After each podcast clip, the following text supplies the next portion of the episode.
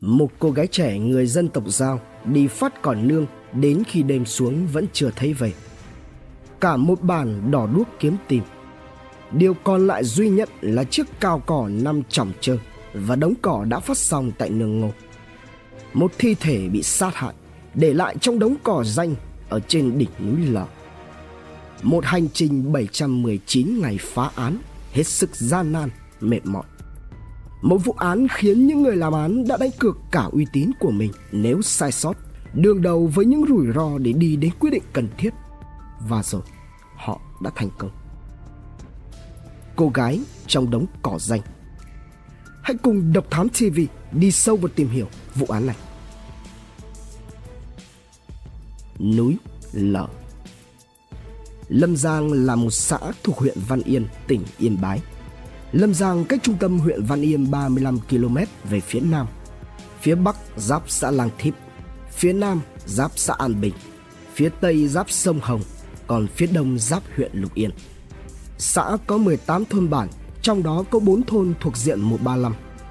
Người dân nơi đây chủ yếu là người Kinh và người Giao. Xã này có thế mạnh về kinh tế nông lâm nghiệp, trong đó chủ yếu phát triển cây sắn cao sản và trồng bồ đề. Đời sống bình thường của người dân cứ thế mà diễn ra. Nhưng rồi, một sự kinh hoàng đã từng bao trùm lấy vùng đất này vào năm 2003. Buổi sáng, ngày mùng 7 tháng 5 năm 2003, cô gái trẻ Đặng Thị Tâm, sinh năm 1985, người Giao ở thôn Cài, xã Lâm Giang, huyện Văn Yên, tỉnh Yên Bái, đi phát cỏ nương trên đỉnh núi Lở. Đêm xuống không thấy Tâm về, cả bản đỏ đuốc kiếm tìm. Tại nương ngô, người ta chỉ còn thấy có đống cỏ đã phát xong, đang chất đống cùng với chiếc cao cỏ nằm trong chợ. Thời điểm đó trong thôn có một số cô gái theo người lạ đi làm ăn xa, nên một giả thuyết đã được đặt ra. Tâm đã bỏ nhà đi làm ăn xa.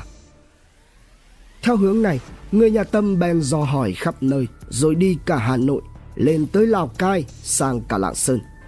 Sau bao nhiêu ngày mỏi mắt tìm kiếm, nhưng Tâm vẫn bặt vô ân tín.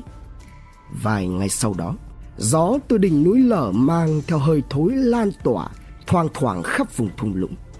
Người dân hò nhau lên núi lở lần nữa. Càng lên cao, cái mùi nghe thối, lợn giọng càng đậm đặc. Người ta rà soát từng lùm cây, bờ cỏ. Cuối cùng, khi đến một cây ngõa rất to thì phát hiện ra xác chị Tâm bị vùi sâu dưới lớp cỏ úa. Điều khiến cho dân làng kinh hãi là hai tay cô gái trẻ bị trói chặt vào cổ. Đôi hoa tai bằng vàng mà Tâm thường đeo đã biến mất. Thi thể thì đang trong thời kỳ phân hủy, thối rữa, bốc cái mùi khăm khẳn lợm óc. Tin dữ cấp báo về phòng cảnh sát điều tra công an tỉnh Yên Bái. Khi đó, cựu trinh sát hình sự Đào Trung Hiếu đang là chỉ huy đội điều tra án xâm phạm nhân thân, nhận lệnh từ trung tá Bùi Duy Hiển, quyền trưởng phòng cảnh sát điều tra khi đó, này đã về hưu. Các anh đã huy động toàn bộ lính trọng án tức tốc lên đường đến công an huyện Văn Yên. Cuộc họp diễn ra một cách chóng vánh. Cái hình sự tại chỗ được bổ sung vào đoàn công tác, trực chỉ hướng Lâm Giang thẳng tiến. Đỉnh núi lở có độ cao hơn 1.000 mét so với mặt nước biển. Hành trình đến hiện trường thực sự gian khổ. Vách núi dựng đứng. Lực lượng chức năng phải bám lau sậy, đu người leo lên theo vết người trước đã đi. Nắng đầu hạ chói chang. Trời xanh ngằn ngặt, tịnh không một đoạn mây, khiến cho đoàn công tác cứ leo được vài mét thì lại dừng lại thở dốc. Dường như cứ lên cao hơn một mét, đồ vật mang theo người lại tăng lên một cân Kể cả cái khẩu súng ngắn dắt ở cặp quần cũng càng lúc càng nặng. Đã thế lực lượng pháp y, kỹ thuật hình sự còn phải lễ mễ sách theo vali khám nghiệm.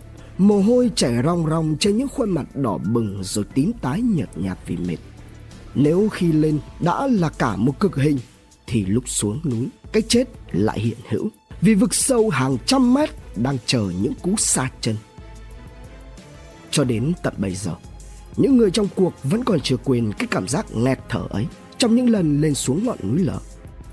Vậy mà, bởi sốt ruột công việc, Thượng tá Nguyễn Tiến Dũng, giám đốc công an tỉnh Yên Bái khi đó nay đã nghỉ hưu, cũng nhiều lần cất công leo lên vách núi dựng ngược, rồi lại hì hục leo lên tận hiện trường, sụp tay vào những chồng cỏ khô để tìm kiếm dấu vết, vật chứng. Theo sau ông là cả một toán lính tráng. quá ngán ngầm với những cuộc rèn rã như thế nên khi tin xếp dũng lại lên các cánh lính trẻ lại nhìn nhau mà lè lưỡi nhưng có đi làm cùng với những bậc thầy về nghề điều tra thì mới học lỏm được nhiều điều mà không một sách nào dạy cả những lần tháp tùng xếp lên đến hiện trường các anh lính trẻ nhìn ông làm mà tới mức xanh con mắt. Tay trần ông bới tung từng lớp cỏ danh sông vào các bụi cây trong khu vực hiện trường bất chấp việc dưới những lớp cỏ khô đã bò ra cả những con cạp long hổ mang gớm ghiếc. Cỏ hùng, vào giữa trưa nắng trang trang, ông yêu cầu nhóm chỉ huy từng người một đưa ra nhận định về sợi dây chói cách chói ghi hai tay nạn nhân vào cổ để đưa ra giả thuyết về thói quen nghề nghiệp của hung thủ, vì đây là cách trói giật lạ nhận định. Sau khi khám nghiệm kỹ lưỡng một vùng hiện trường rộng lớn, đội trọng án rút ra xã, tổ chức họp án ngay tại nhà ông bí thư đảng ủy xã. Trong cái ánh đèn dầu tù mù, bởi vì thời đó xã này vẫn chưa có điện, những phán đoán, nhận định về tính chất vụ án được đặt ra. Kết quả bước đầu xác định được chị tâm bị xiết cổ và chết do suy hô hấp một điều tra viên cho rằng, kẻ thủ ác nhất định phải là người có lý do công việc nào đó tại hiện trường, như là làm nương rẫy, đi săn bắn, chứ không thể cất công leo ngược vách núi dựng đứng lên hiện trường chỉ để chơi ngọn núi cũng không phải địa bàn đầu mối giao thông công cộng, nên có thể loại trừ hoàn toàn đi yếu tố vãng lai hay là đối tượng xuyên khe từ địa bàn khác đến. Trung tá Bùi Duy Hiển tán thành ý kiến này rồi đưa ra nhận định tính chất vụ án là giết người cướp của. Vì căn cứ vào lời khai của gia đình nạn nhân, chị Tâm đã bị mất đôi hoa tai bằng vàng. Khả năng nạn nhân còn bị xâm hại tình dục chưa được tính đến bởi thi thể đã thối rữa. Bên cạnh đó, việc khám nghiệm bộ phận sinh dục của nạn nhân cũng không thu được những dấu vết sinh học lạ. Sau khi nghe các điều tra viên báo cáo, Trung tá Bùi Duy Hiển chỉ đạo tập trung quân lực tổng ra soát các hộ dân có nương rẫy gần hiện trường và những người thường săn bẫy thú rừng trở trong vùng để tìm ra những người nam giới có biểu hiện nghi vấn trước, trong và sau khi vụ án xảy ra. Đặc biệt là những người có mặt gần khu vực hiện trường vào thời điểm mà chị Tâm bị giết hại. Soát, xét. Những ngày sau đó, bước chân trinh sát rầm rập khắp các thôn xóm gần hiện trường. Những trường hợp có khả năng liên quan đều được rà soát, đưa vào diện nghiên cứu rồi loại khỏi diện nghi vấn nếu như có chứng cứ ngoại phạm. Ông Nguyễn Xuân Lai, trưởng công an xã Lâm Giang khi đó, đã huy động toàn thể ban công an xã phối hợp với đoàn công tác rất chặt chẽ. Từ việc thu xếp nơi ăn, trốn ở cho mấy chục anh em, cho đến cử công an viên dẫn đường cho các mũi xác minh truy tìm đối tượng. Vốn là người địa phương, nắm trong lòng bàn tay về tình hình dân cư nên cứ hỏi ông Lai là ra gốc rễ mọi chuyện trên địa bàn. Cũng chính điều này đã trợ giúp một cách đắc lực cho việc khoanh vùng đối tượng nghi vấn được nhanh chóng. Theo phân công của ban chuyên án, một tổ ra soát các hộ có nương rẫy gần hiện trường. Qua soát xét, sàng lọc, gia đình bà Đỗ Thị Đôn ở thôn 1 xã Lâm Giang có những điểm khiến cho ban chuyên án đặc biệt chú ý. Thứ nhất, hộ bà này có khoảng nương nhỏ cách nương nhà chị Tâm không xa trên đỉnh núi Lở. Thứ hai, con trai bà Đôn là Nguyễn Văn Tiến, sinh năm 1984, đã bỏ học, tính tình lại khá ngỗ ngược. Tiến hành tiếp cận, nắm được tình hình về gia đình này, ban chuyên án nhận được một tin báo quan trọng. Thằng Tiến Đôn đã biến mất vài ngày nay từ lúc tìm thấy xác của Tâm. Thằng Tiến Đôn có tật giật mình chăng? Trung tá Bùi Duy Hiển khi đó đã đưa ra chỉ thị tập trung quân lực khẩn trương điều nghiêm về tên này. Với lính điều tra trọng án, không có niềm vui nào bằng việc tìm ra manh mối trong những vụ án học búa. Phát hiện Trong cái nghề điều tra trọng án, căn cứ đầu tiên để truy nguyên xác định hung thủ đó là nghi can phải có mặt tại hiện trường vào thời điểm vụ án xảy ra. Với những thông tin trinh sát về gia đình bà Đôn, đặc biệt là sự kiện tên Tiến vắng mặt khỏi nhà đã mấy hôm, không một ai biết y đi đâu, làm gì, thì cùng với lúc đó Bà Đôn kêu ốm, cả ngày đóng cửa nhà im lìm, không đi buôn dưa lê ở hàng xóm như mọi khi. Bên cạnh đó, hoạt động của cô em gái Tiến cũng có những thay đổi một cách đáng ngờ.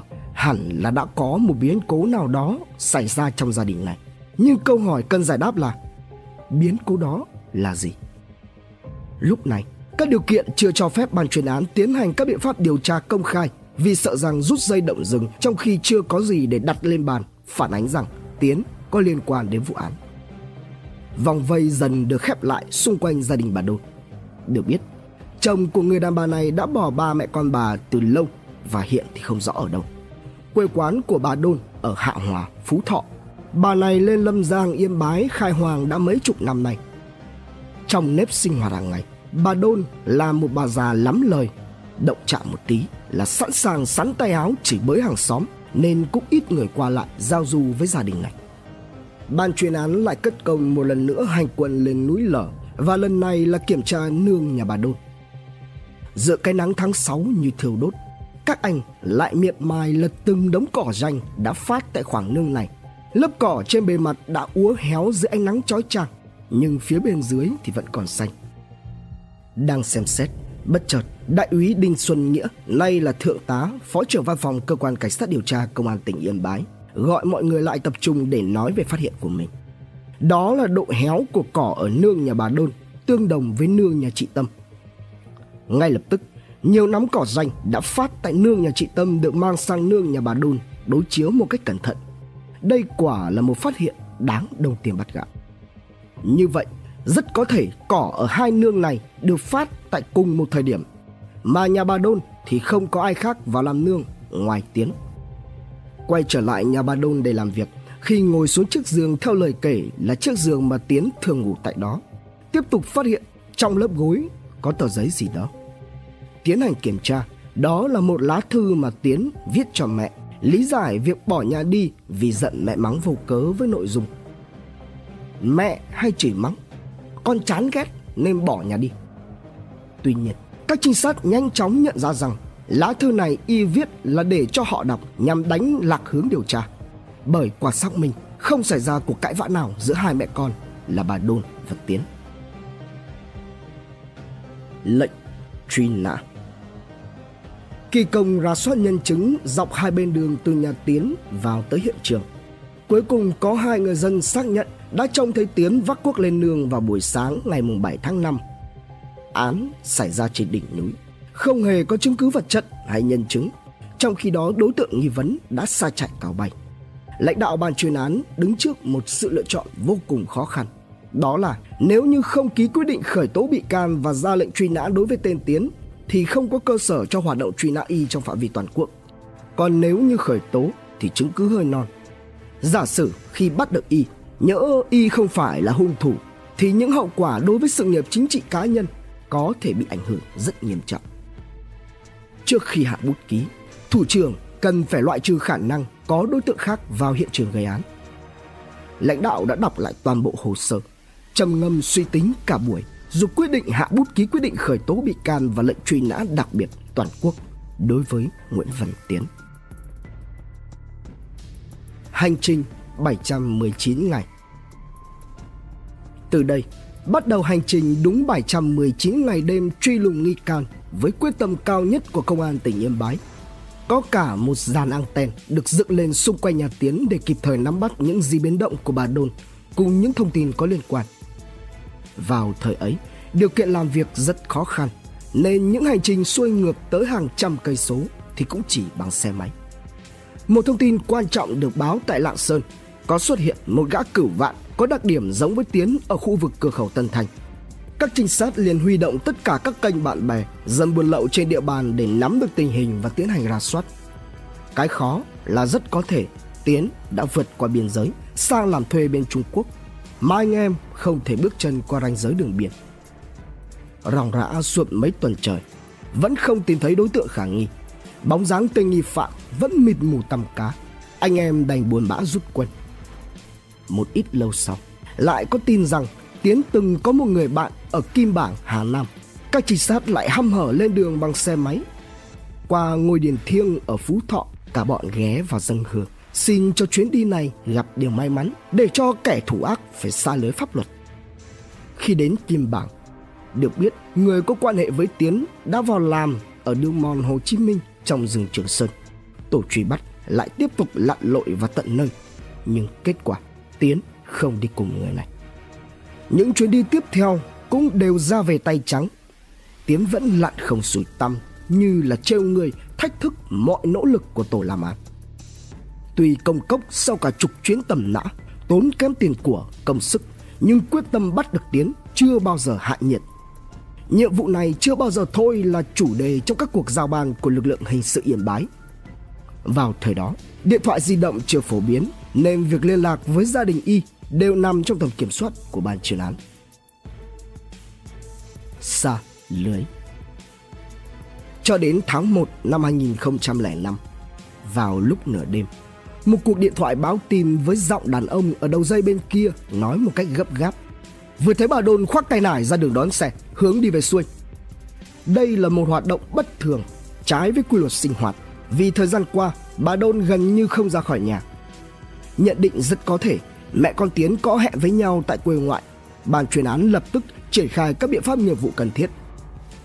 Ngày 24 tháng 1 2005, được sự giúp đỡ của công an Đan Phượng, Hạ Hòa, Phú Thọ, tên Nguyễn Văn Tiến đã xa lưới pháp luật khi hắn đang trên đường đến gặp mẹ tại quê ngoại như đã hẹn.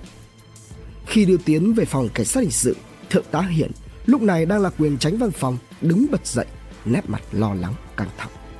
Đây là lúc xác định việc anh ký khởi tố và truy nã Tiến ngày nào là đúng hay sai.